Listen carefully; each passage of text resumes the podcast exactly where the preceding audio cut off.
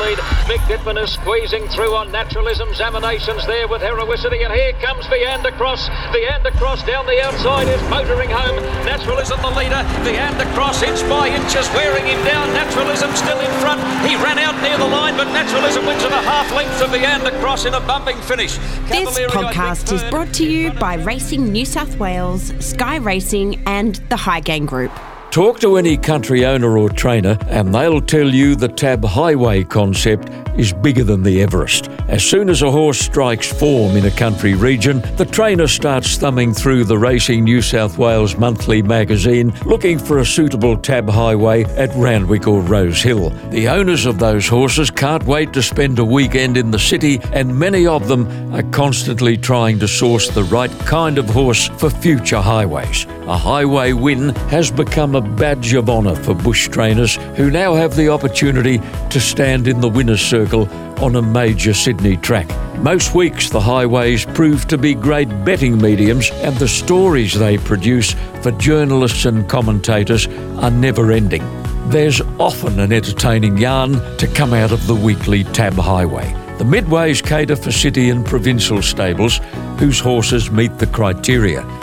The Tab Highways are plainly and simply for the bushies, from the Riverina to the Western Districts, from the Hunter Valley to the Northern Rivers and the Tablelands, and all points in between, there are highway horses awaiting the call. Barry Lockwood is hoping he's used up all of his bad luck over the last six harrowing months. Last November, he underwent major surgery and a lengthy rehabilitation following the detection of cancer in one ear and the side of his face. He was barely over that ordeal when a sudden golden staph infection saw him lose a toe. The fickleness of Lady Luck was never more evident than it was during Barry's horror stretch. While he was dealing with these serious medical issues, a number of his horses, under the guidance of son Rick, were winning races all over the place. The day Isabella's Spring and 15 rounds gave the stable a Saturday double at Doomben, Barry was in hospital attached to an intravenous drip. The versatile Barry Lockwood has been around horses all of his life. An accomplished boy rider in early days at Tamworth, he became an outstanding farrier, yearling breaker, and a top racehorse trainer. He has no idea how many winners he's trained, but there's no doubt his strike rate compares favourably with that of most trainers. He's back at work full time and he's picking up the pieces after the worst six months of his life and I'm delighted to welcome a great horseman to the podcast, Barry Lockwood. Good morning, Baz. Well, by gee, you've had a battering. Yeah, thanks, uh, John. Yeah, it's been a uh, six or twelve months have been pretty ordinary, but uh, we're we're back uh, operating now. I'm sure you would have used those two famous words. Why me? one fellow said to me one day, he said, if, if you didn't have bad luck, you wouldn't have any luck at all. Did he? Oh, dear. What were the first signs of the impending cancer? I just had a, a like a, a uh, like a, uh, a needle hole through my ear, like a, you'd think if you're putting an earring in or something. And a couple mm. of my staff said to me, "You had your ears pierced." I said, "No, no, really? just this little speck there." And the next thing, it, mm in the you know upcoming months you go to specialists and things, and uh, by this time it eaten into the side of my face, and uh, yeah, just uh, time you get uh, operated on, well, uh, yeah, it was a hell of a mess. Yeah. Now, Barry, did the doctors link this to your lifestyle? I mean, you're a bloke who's been in the sun from a very early age. Yes, he said to me that this problem isn't something that's just arisen. He said this is goes back to your childhood. You know, we were out the farm and mm. and you were just um, you know running around.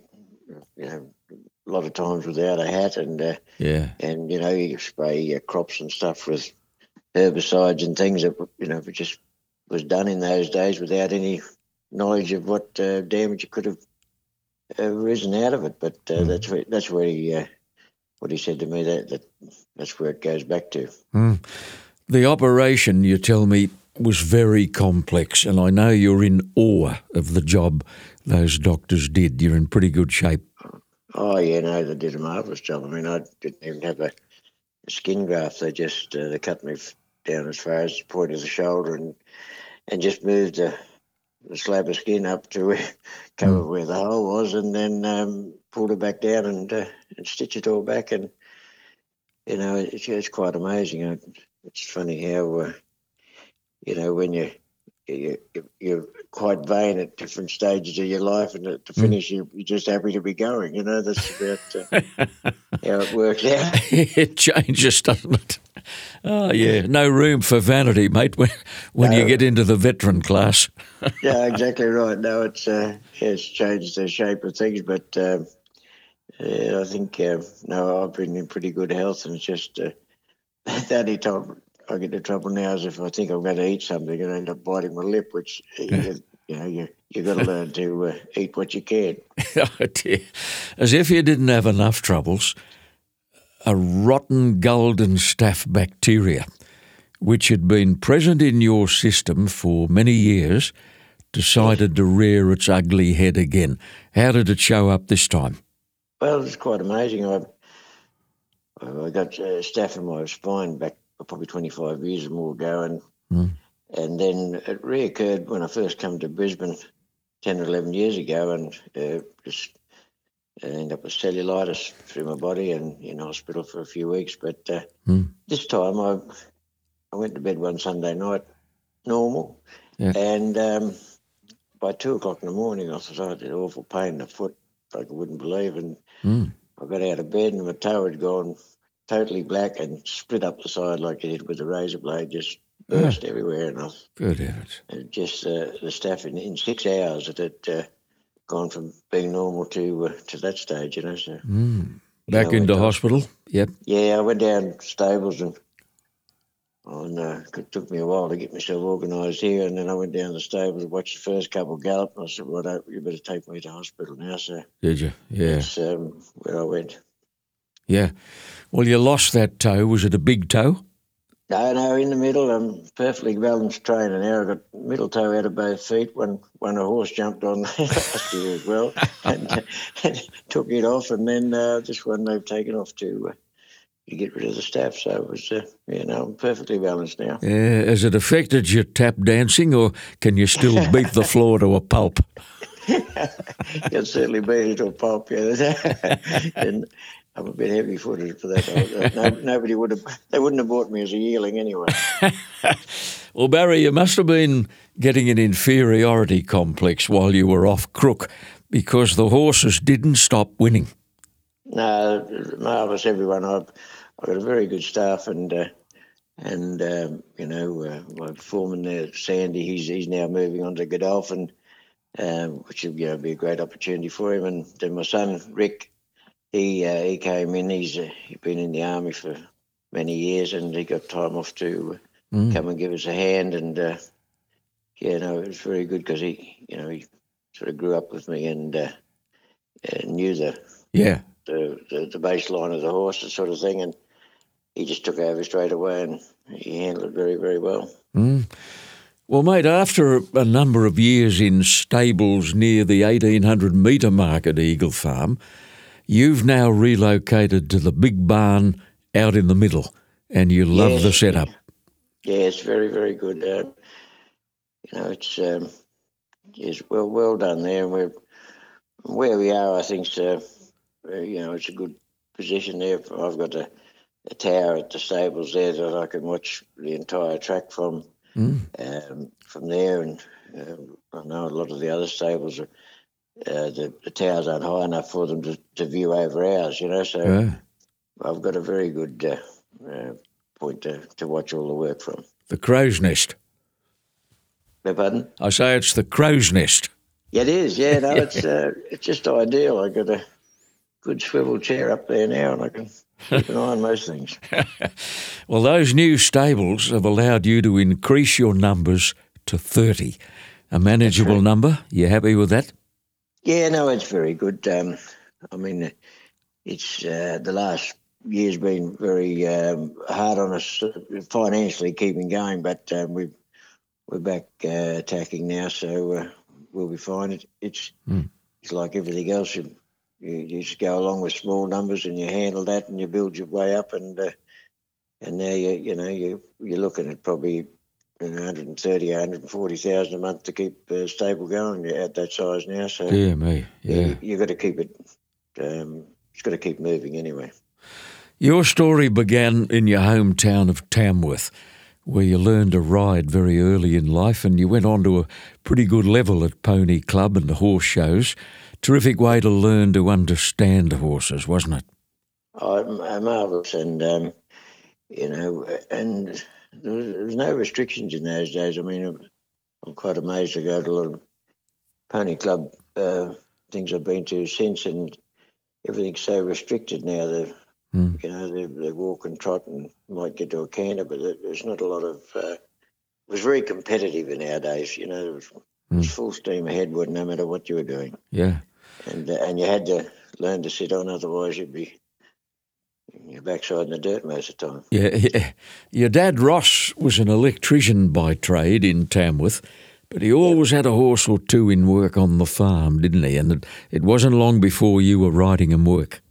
Yes, I rode and work all the time, and um, and uh, from early age, and we'd train them. A lot of time we didn't get to the track, and uh, and uh, we'd train them, you know, in the paddocks or up up the road or Mm. along the ra- railway line. It was uh, pretty varied work, I can assure you. Mm. I remember one uh, one year it would rain like hell, and we couldn't get uh, horses work the track. And I said to Dad, "Well, we had a straight road, a dirt road, about a mile." And I said, "Just you go to the top of the hill and and, and wave for the cars coming. and I'll work him up the Oh, did I'll you? work him up the hill." Yeah. I don't know what would happen if a car had come in, but anyway, Mm. we got away with it, so Yeah. that was good. With your mind f- obviously fixed on a future with horses, you became apprentice to a great old world farrier by the name of Arthur Marshall. That's Now, right. Baz, the blacksmiths of his era did a hell of a lot more than just shoe horses, didn't they? They could make anything. anything at all. I mean, we uh, when I was apprentice, we you know you did the striking for him, uh, which was uh, sledgehammer on the anvil, and you'd, uh, you'd be making um, crowbars and, Yeah. uh, and, and like you know you get an axle off a old cart, and then they uh, fire weld the the rasps, uh, old rasp into the end of the. Mm. Uh, the uh, bar, and that's where you got your crowbar. I mean, it was Yeah. a lot of lot of lot of work and, and just all manual work, you know. Mm. But he, he was a sensational tradesman, and even at times, one one year we had to make uh, refit the tyres on a uh, on an old uh, the wooden wheels. They just put a steel rim around the outside, Mhm. and um, he'd done that as a young fellow. and We had to do it for for um, you know one of the uh, historical societies Yeah. and uh, it was quite amazing just to to see what needed to be done to shrink this Yeah. steel rim onto the you know the uh, the, the, the wooden wheel. Oh, Quite he, amazing. he was a real tradesman. They're all gone now, Barry. Oh, it's different now. It's uh, you know well in those days you you know you made all your own shoes and that's it and aluminium plates had only just started to be used. Um, Mm. Now, of course, you can buy any type of plate Yeah. or any type of shoe out of the shop, and uh, in those days, you made them yourself. Yeah. Mate, uh, those old timers could make a set of hinges or they could make a kettle. You, Oh, you name it. You name it. Anything at all. I just, um, when um, actually when Dad passed away, I Mm.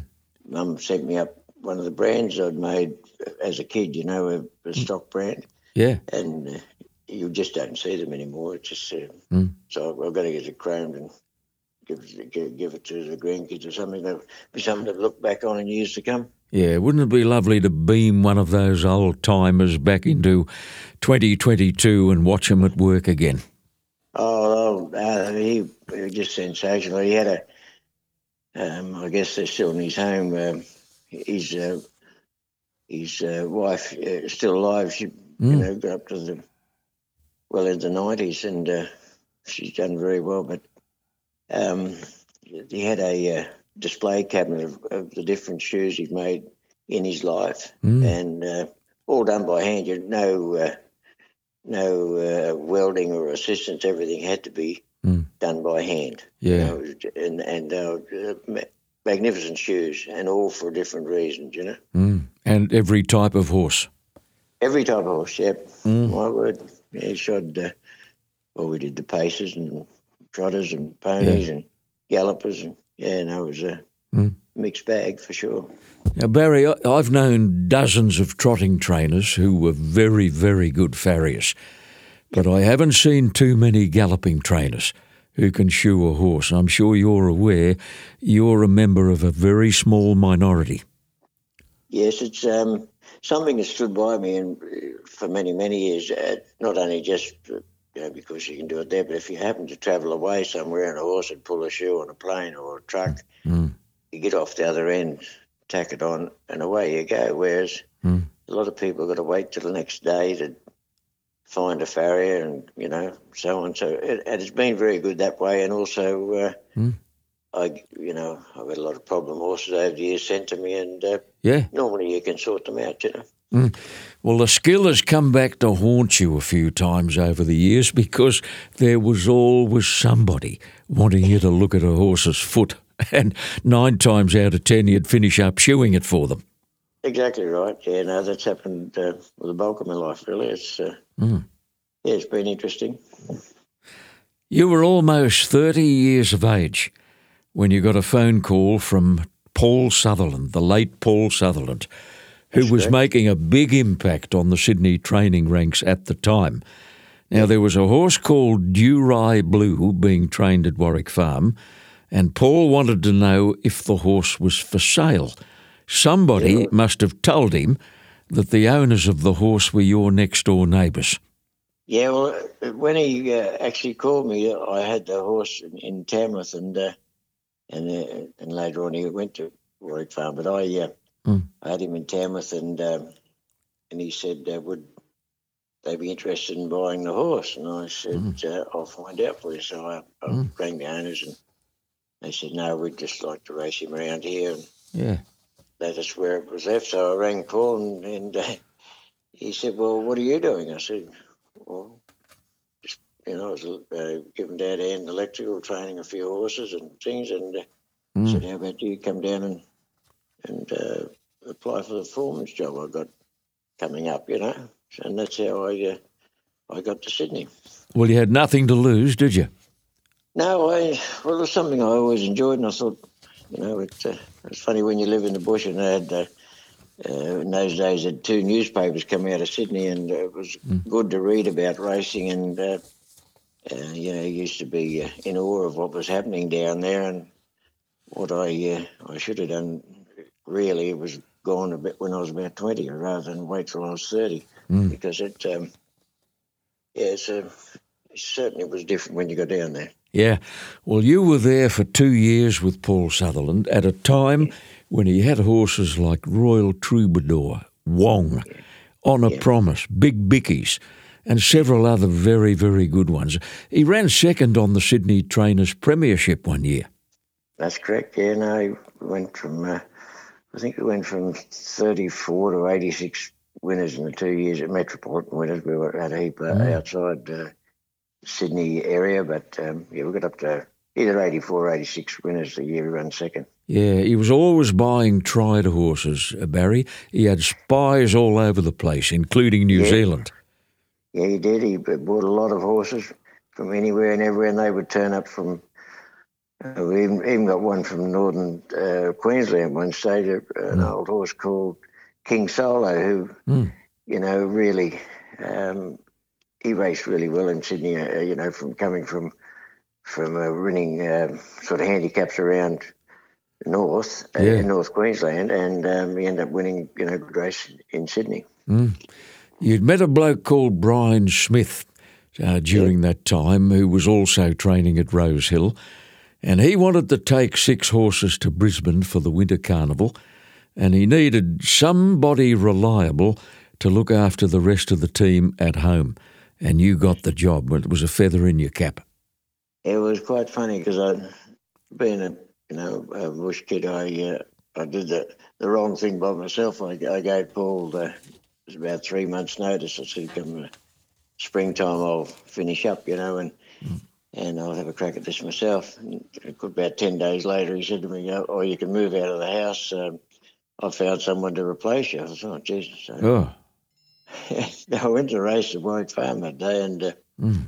and Brian came up and said, um, "What are you doing?" I said, "Well, as of today, nothing." And um, that's how he said, "Well, I've got some horses in Brisbane. Would you go up there and look after them?" And I said, "Well, mm. I really can't. Uh, my wife's due to, due to have a baby at any time." Yeah. And he said, "Oh well, I'll go up. You stay here." And uh, so, yeah. so next morning, I had to sleep in. I went up I said to Chris, I'll go up and and speak with Brian Smith. And as I drove, walked into his yard, he was driving out mm. with his two boys. And I said, "Where are you going?" He said, "Brisbane." He said, uh, "Liz and the kids, the girls have flown up this morning. Um, oh, boys and I are driving up. Um, keys in the meter box. Um, you moving here?"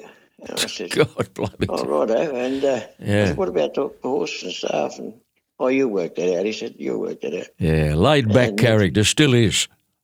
And the best part about it, when he's driving off, he pulled up and uh, stood up in the running boards of Mercedes and said, Oh, the checkbook's in the top drawer in the office. Sign your name. It'll be right. See you.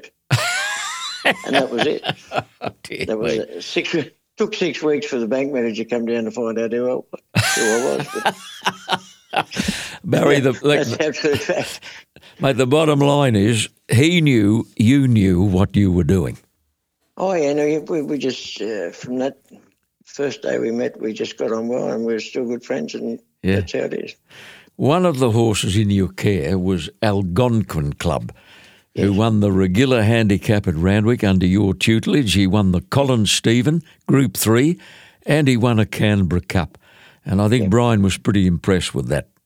He was, yeah. He, um, we we had a, a marvellous couple of years, or the year, first year I was there with Brian, we had uh, a sensational run with, um, you know, a lot of tried horses and such. And, and he went back to uh, to uh, New Zealand, and um, and I stayed on there at Rose Hill.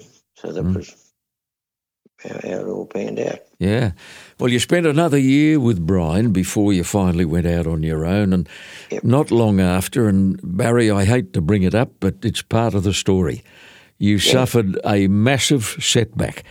You had a horse called Le Visage run second in a maiden at Hawkesbury, and the stewards were of the opinion your apprentice jockey was far too casual in the closing was, stages. Now, was, yeah. They implicated you in the affair, and the stewards very kindly gave you a 12 months holiday. How did yes. you cop it at the time? Oh, I didn't cop it at the time. I fought it uh, as strong as I could. End up uh, uh, costing me, uh, you know, a lot of money, and we ended up doing the house and the whole and the blocks of land I'd bought at um, Rose Hill. So it uh, financially, you know, was uh, massive. Mm. Um, and after several months in and out of court, um, they uh, you know give me the twelve months, and and uh, I'll never forget the judge saying at the time he said uh, he asked the AJC what you know what about the ruling? He said, oh we're you know we're an honorary body and uh, not bound by the laws of the land, and mm. he said, well this man is, and uh, mm. that's how it all panned out. Dear me. Uh, it's funny how things can work out, Barry. You'd met Alan Bell during yep. your time at Sutherland Stable. He was a well known vet, he was an owner, he was a breeder, he was a yearling buyer. He had 20 yearlings he'd purchased at various sales, all on a property near Camden. That's now, he right, wanted you to break in and educate them, and the AJC gave you that latitude. It was a timely opportunity. Yes, uh, Alan. Oh, well, you know, he, uh, he, we just got on so well, and still friends after you know thousand years. Um, mm. We don't see one another now, but when we do, it's always how you going. Everything's good, so uh, yeah, that, that, won't change. but Alan, uh, he, he uh, leased a property there of uh, Widgie Summers, and, and I broke in uh, the horses and got them going. And yeah, some, you know, some uh, were sold along the way, and one that we got going there, and he, um, I got back and started training, and he just got beaten the Magic Millions horse called uh, Trustful, who um, got beaten nose by St Jude. That was, um, well, you know, a good result in some respects, but uh, you know, if, if he'd have won, well, it would have been a, a big change to a lot of things. My word, yeah, and a nose was the difference. Yeah, well, uh, the, f- I know the trainer's percentage with with Bruce McLaughlin was 105,000 to win, and there was 7,000 for running second, so it was a Yeah. hell of a hell of a difference for a short head. My word. Well, shortly after, you and Alan Bell jointly purchased a small stable complex in Western Street at Rose Hill, which had been previously occupied by Dr. Geoff Chapman. And this is where your business brain came to light, Baz. You bought out Alan's half share, then you resold it to a bloke called Ray Anderson, and Ray Anderson leased the place back to you so you could start training there, uh, which gave you some cash flow at the time. Hey, mate, that was a brilliant strategy. Well, it, it worked out fine, but the truth of the matter was, I was, uh, interest rates had caught up to me, and I'd had a magnificent three years there with 12 horses. And um, the bank said to me, We'll refinance you. I said, No way in the world. I said, How am I going to repeat these three years with the horses that just turned up? They weren't, there was no planning in it. It just happened that, you know, if things turned up, the horses turned up and things went right with them. I was winning as much prize money as a lot of the biggest stables, Yeah. and uh, but then interest rates went up, got up as high as twenty seven percent at the finish, Yeah. and it was just uh, too much for me. And I remember saying to old Jack Denham, I said, "Look, Jack, I'm in a bit of strife. If you want to buy the block, um, which was in between a, a couple of years," Mm. he said, "Oh no, I'm right." Anyway, I said, "Well, I'll sell it. Uh, I know a bloke who'll buy it," which was Ray. Mm. And uh, next day, Jack said to me, "You sold that place." I said, "Yeah, well, I told you I would." Mm. He said, "Oh, I thought I'd, I'd uh, get it off you when you were going real bad." I said, "That's where I am, Jack. I'm going real bad." That's that's the way he thought. yeah, he did. Said, oh. and, and we we got on well, Jack and I. But Yeah. uh, yeah, it was that's how he said. Well, wait till you're going real bad. I said, "Well, that's where I'm at, Jack." So you should have bought it anyway. it uh, it's, uh, it was uh, a costly move in some respects. It all sold up for many millions later, you know, and, yeah. Uh, and that's how time goes, of course. While you were there in that little stable, you took in a boarder, a fellow trainer, and a good mate, Bruce Johnson, who Yeah. you probably knew when he was a jockey in the New England. Yeah, Jock, uh, he was. Uh, I had the blacksmith shop next to Merv Corliss in Tamworth, and um, and Bruce was apprenticed to Merv, and most days he'd miss the bus to go to school, and Yeah. and um, any time he did, I'd run him up to school, and and uh, then he ended up he rode, you know, plenty of horses for me, and early days, and then um, when I went to Sutherland's, he came down and managed uh, Prince's Farm for for uh, Paul and uh, in that era, Yeah. and um, and then uh, when I got my license, he came in as a uh, my foreman, so Yeah. I know. yeah, it was it was a busy time. I remember going there one day with a Sky Channel camera uh, to do a little profile on a horse Bruce was training called Cash on Schedule. Yes. And the strapper, you said to this young boy, uh, get that horse out for the cameras, would you please, mate? And uh, the strapper was a young bloke called Joe Pride. Yeah, yes. Dear me. He's come a long Joe- way. Oh, Joe, he turned up there from finished his uh, college and school. He, he said, um, "I want to, I want to be a horse trainer." And uh, a fellow called Jason Patrick, who was just an outstanding worker, and uh, he's turned out foreman for many leading stables in Sydney now. But uh, Yeah.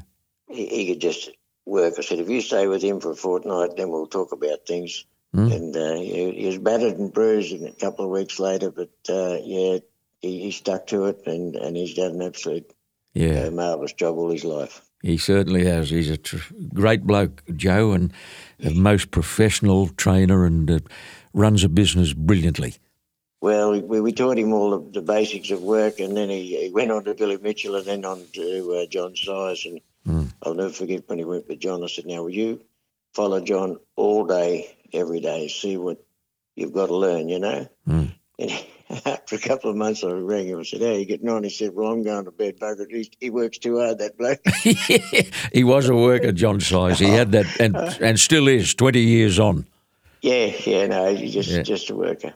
Barry, just sit back there for a moment while we clear a commitment on this podcast, and we'll come back with you after this. Trainers strive to have horses spot on for race day. Fuel cells up, the right mental state, the right fitness levels. Equally important is the horse's capacity to recover quickly from racing and track work. The aim is to give owners every opportunity to win optimum prize money by keeping a horse in training for as long as possible. Hygain Recuperate is a powerful blend of electrolytes, B group vitamins, and vitamin E in paste form, which can be administered after fast work and in the days leading up to a race to assist recovery. 30 ml of Recuperate, drawn from the 500 ml bulk pack, is the economical alternative to individual electrolyte and vitamin paste syringes. Hygain Recuperate powers performance and recovery. Visit the Hygain website and use promo code johntap.racing to receive 15% off your next Recuperate purchase. You had a lightly framed two year old filly called Sade in the stables in the early 90s who placed a couple of times in her first preparation. Then she won the Sweet Embrace first up at her following prep. She was unplaced in the Magic Night and the Slipper, and then she ran second in the Sires and the Champagne. She won one more city race later before going to stud, where she would make a far bigger splash than she made as a race mare. Yes, She had a couple of full brothers called Lonhro and Niello. yes, yeah. No, she she threw some good, good horses. It was funny that um, like she was with um, Ross Kirk owned her with his wife and uh, Denise, and uh, then um, they were part of Arrowfield Stud, Mm. and at that stage, and then they had a you know, after a couple of years.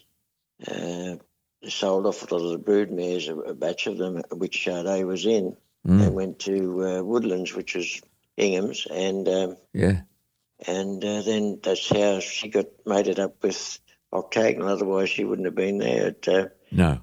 so it, it just, you know, as, as things pan out, worked out fantastic because she really did produce a couple of marvellous horses. Well, Lonhro and Niello, Barry, won 14 Group 1s between them. Yeah, Unbelievable.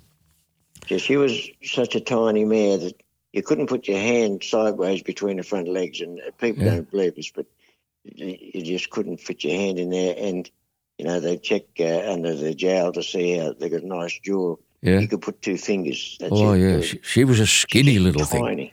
Yeah, You had to race her in a breastplate all the time. yeah, and uh, I had to take my own girth for her. She was a girth for it was 22 inches long. The girth was just nothing. Uh, She was the tiniest little thing. Yeah. And she produced Lonhro. It's, it's just staggering. Yeah, yeah, by God, she's a, she, she certainly left a. Well, she traces back there to you know good lineage all the way through uh, herself, but um, certainly he added to it. Not long after, you got hold of a very smart New Zealand bred filly called Rock Review, who won four races from not many starts. She won a two year old at Rose Hill very easily, and then you made the decision to take her back to New Zealand for the Magic Millions at Trentham. Larry Cassidy went with you, and she got the money. What a kick! Yeah, it was lovely. It was a marvelous thing for her because uh, yeah, she we paid uh, I think I think about seven thousand New Zealand at the time it was probably four or five thousand Australian when we brought her over there. David Gouger and uh, myself, David and I bought a, a few over there at different times and brought them back, but um, she was by far and away the best. She uh, she won that, and then she was continually lame. I took her to Melbourne with the sires down there, and she Mm. was lame all the time, and and uh, we end up couldn't find the reason. I brought it back, and we did scintigraphy, Mm. which was sort of reasonably new in those days back in Sydney, and uh, found a little spur Ah, uh, aggravating her hock, and and um, just needed some cortisone. It wasn't an opera, uh, you know, didn't require an operation. Mm. And uh, once we treated her with some cortisone, uh, because of treatment, we couldn't race her uh, closer than three weeks before a race. We had to give her the cortisone, you know, and then go three weeks yeah. and run her so she was clear as the swab. But Mm. that uh, she came back and won the Sweet Embrace, and that uh, day she beat Bint Marscay. Yeah. Bint Marscay, and then uh, Mm. went on to the slipper, of course, and and Bint Marscay won the slipper, and uh, poor old Rock Review got galloped on and stripped from the top of the tail down to to a fetlock. So Yeah. it wasn't a good day. Watching the race, you, th- you you're thinking to yourself, "What the hell's wrong with her?" She was Yeah, floundering, was it all the way? Yeah, she was a mess, poor thing. Well, she uh, she won one race, I think, at her next preparation, and that was it. But she was never the same, was she, Barry? No, no, no. Well, once once she got pulled down, the next step was they hit her just up the top of the tail and stripped her right down to the fetlock. So uh, yeah, it was a major, major drama with her. But she she ended up uh, siring a couple of you know good gallopers. So uh, Mm. she she uh, you know went went pretty well for a seven thousand dollar Oh my word! New! Zealand purchase anyway. After three years there in Western Street, you accepted an offer from Brian Smith to share his stables at Warwick Farm. And you spent the next three years there, rarely more than four or five horses of your own in work, but you won enough races to stay afloat. Yes, we did. Yeah, that's uh, absolute fact. Yeah. Uh, I, I got divorced after that, so uh, um, then I went to Port Macquarie. Yeah, My you, uh, two two children at the time.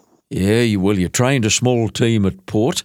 You used your farrier skills to advantage, and you tried your hand as a domesticated dad, helping to bring up your son and daughter from your marriage to Chris. Now, Rick and Kate, you told me once, never knew from day to day what they were likely to find in their lunchbox when they went to school.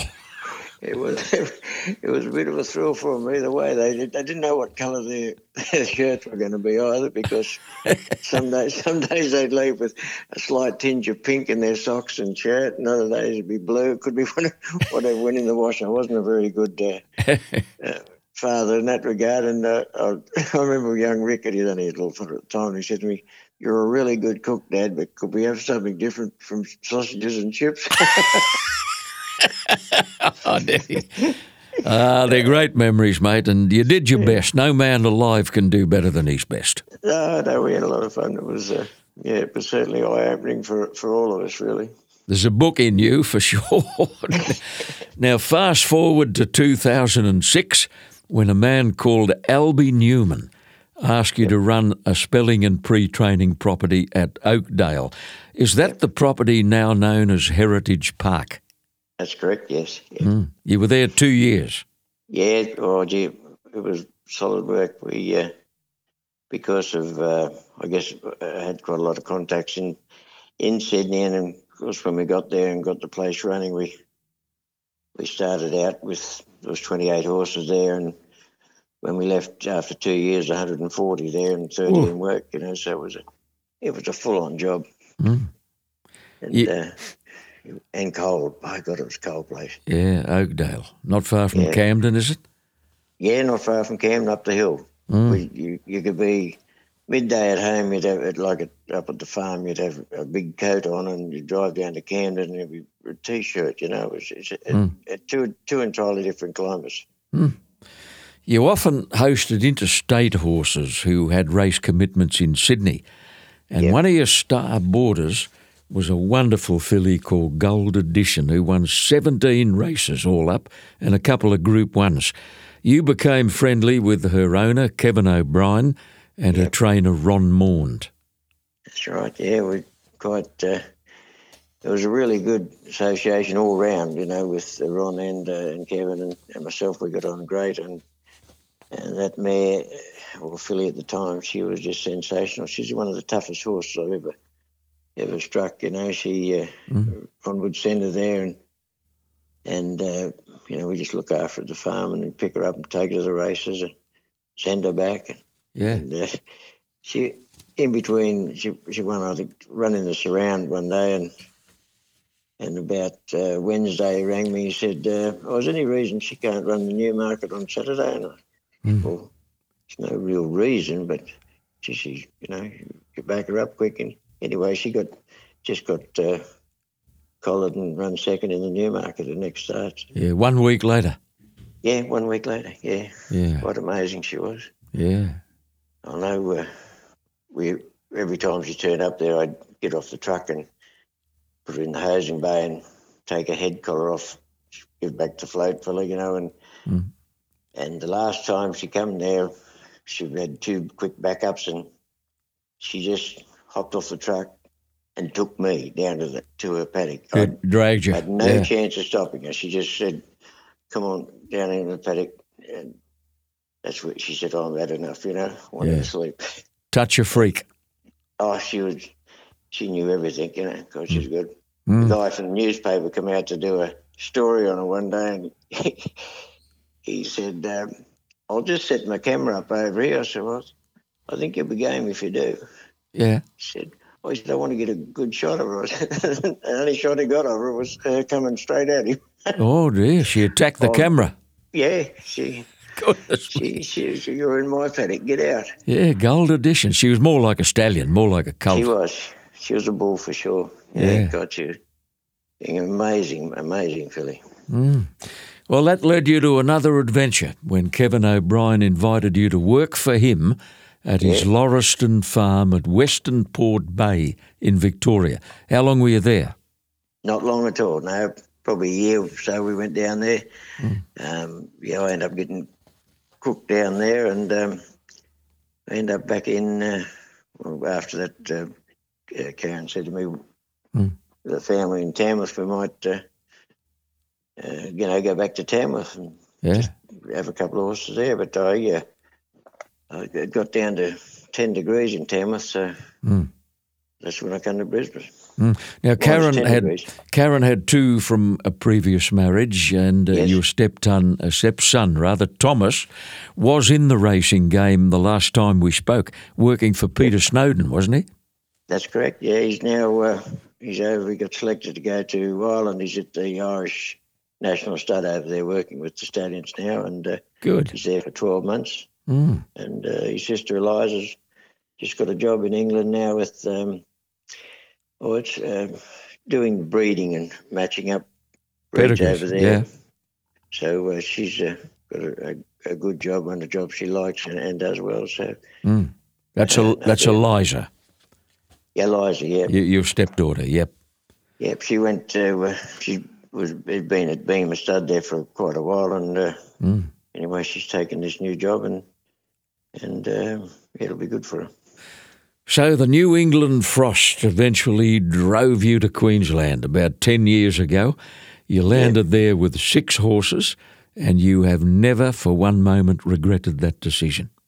No, well, uh, it was minus t- the local newspaper come over the track that morning at Tamworth. It got to minus 10. I lived there the first 30 years of my life and never got to minus 5, you know, minus, minus 5, minus 6 yeah. on the creek. Mm.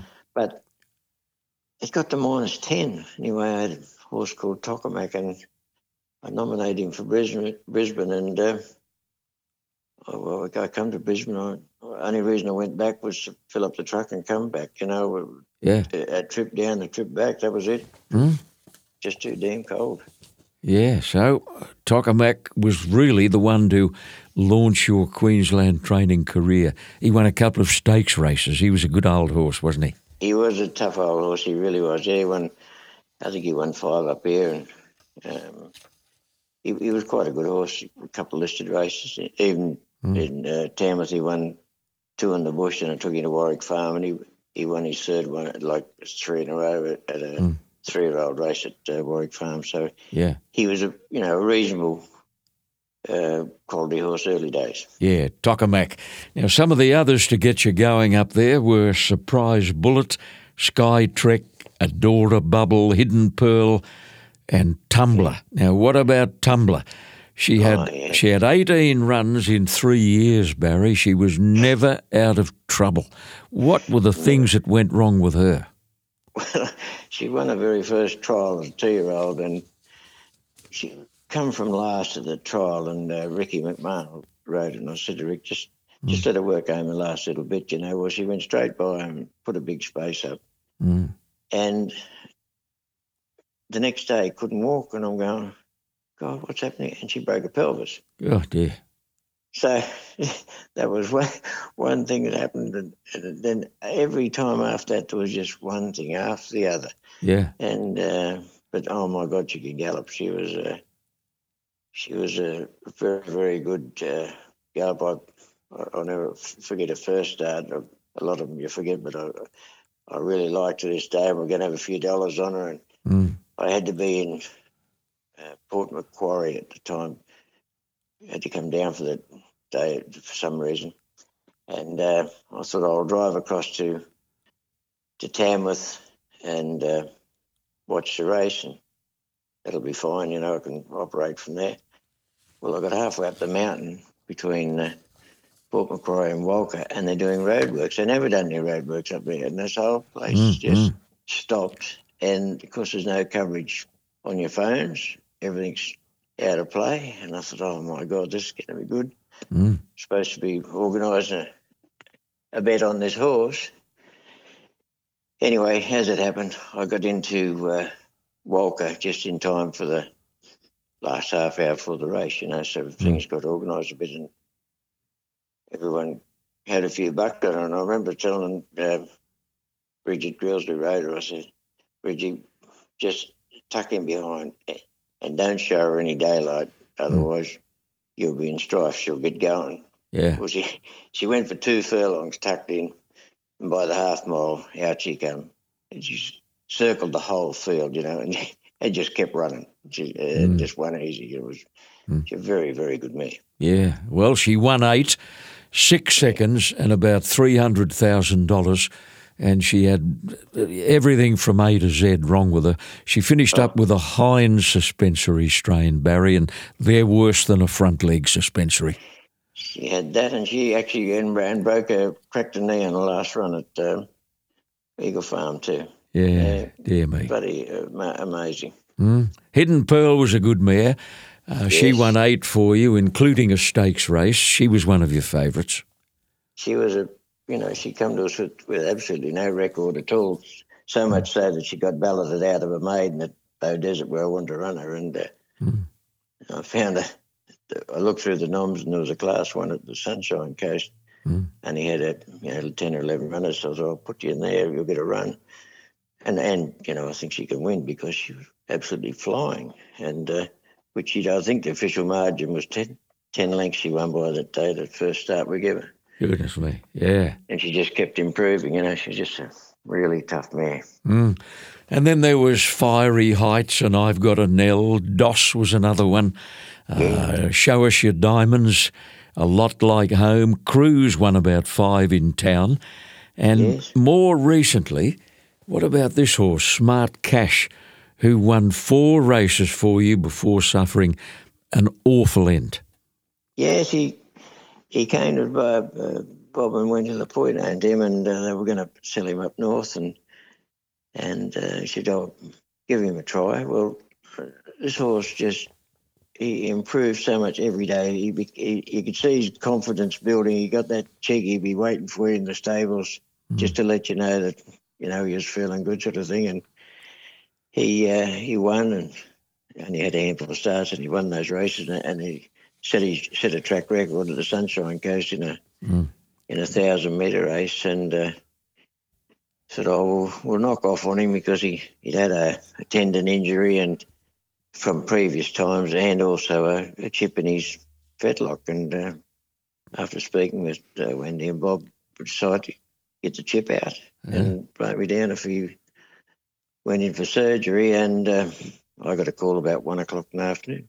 Mm. and they said, uh, "Oh, your horse died under anaesthetic." I'm going, God, I thought I was getting a call to say everything's fine. There he is. Oh, dear. He died. Yeah. It was quite, yeah, it was a bit of a kick in the backside that one. Oh, terrible losses. Goodness knows how far he would have gone. He very he, He was promising. amazing horse. Yeah. he was. He just he was just one of those horses that uh, just loved being here, and he, every day he grew. You know, you could you could just see him Yeah. blossoming. You know. Yep. Smart cash. Anyway, yep. You've had a couple of gun riders under your wing in recent times. You've already mentioned one of them, a very talented Kiwi girl called Bridget Grylls. She rode some winners during her stay in Queensland. Yeah, she's a lovely girl, Bridget. She's uh, she's back in New Zealand riding now, but um, yeah, she's just one of those really nice people. You know, she's a pleasure to have around the place. She's great to work with, and uh, quite laid back. Though I got to say, she come to work one day, and I said, Bridget, the tyre on your car's pretty flat, and uh, she said, "Oh, is it?" Oh, I said, "Yeah." You better get it pumped up. Anyway, next day she comes and says, still the same. I said, better put that on the jack. I'll go down and get it fixed myself. Otherwise, I'll have to come and find you tomorrow because it won't last another day. Yeah. Anyway, she said, oh, all right, we'll do that then. That'll Yeah. be fine. Yeah, just completely laid back, and it showed in her race riding, didn't it? oh, yeah, she's, good. She's one of those girls, you, you leg her up and when she hit the saddle, everything in place, you know. Of- Yeah. I know it's uh, it's odd, but some some riders you leg up and you think, I wonder how far you're going to go, you know. Yeah. But uh, no, she's a very, very accomplished rider. And young Corey Bayliss Barry, who's still out after a positive drug test incurred the displeasure of the stewards last year. You had a great run with Corey. Yeah, he's good, and he, he's just come back in now, and he rode a, a winner the other day for uh, Casey Fogden, and I thought, well, that'll be a nice little kick along for him. Ah, great. And, He's, a, he's a he's a good young bloke, and uh, you'll support him again? oh yeah, no, he's fine. He's uh, already given him a, a race ride, and Mm. and he's always coming back. You know, you want me to trial this or trial that or jump on something, you know. So Good. no, he'll be fine. He's got a a, a better uh, work ethic, ethic now than he uh, than he always had. You know, ever had. Sorry. Yeah, he's learned a lot. Yes, he has. Yeah, Yeah. starvation's a great thing. Well, it is and it isn't. I know what you mean. Hey, mate, you've you've crammed a hell of a lot into your 69 years, the last 10 in Queensland. You've really found your niche up there. You're on top of your health problems, and the world is your oyster going forward, my boy.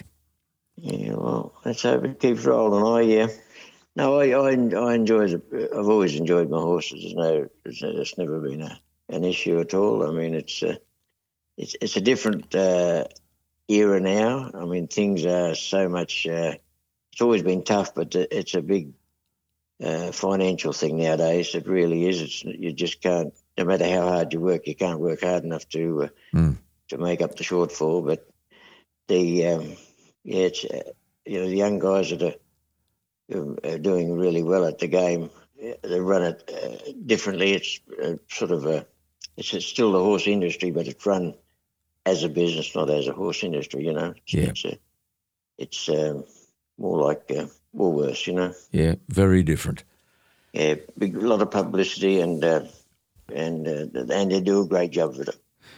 Well, I hope uh, th- this publicity, Barry, for you as a horse trainer, as a as a horseman, basically, uh, will highlight the fact that uh, you've done a tremendous job with limited opportunities over a long period of time. You're one of the best all-round horsemen that I've come across in the racing industry. And it's an absolute delight to catch up with you on a podcast produced by Supernova Sound. Thanks for your time, Bess. Thanks very much, John. Mitavite has been producing high quality feeds and supplements for all walks of equine life for almost 40 years. Mitavite has become a household name in racing and breeding circles with products like Athlete, Formula 3, and Breeder, time tested products in the breeding barn and on the racetrack. 26 thoroughbred Group 1 winners this season have been on a Mitavite feeding regime. From humble beginnings on the New South Wales Central Coast, Mitavite has become a world leader in equine nutrition. Infrastructure investment in the production mill and close attention to nutritional science keeps Mitavite at a standard of excellence developed over four decades. Check the website mitavite.com or follow the Mitavite Racing and Breeding Facebook page. The Mitavite brand has earned the respect of horse people all over the world.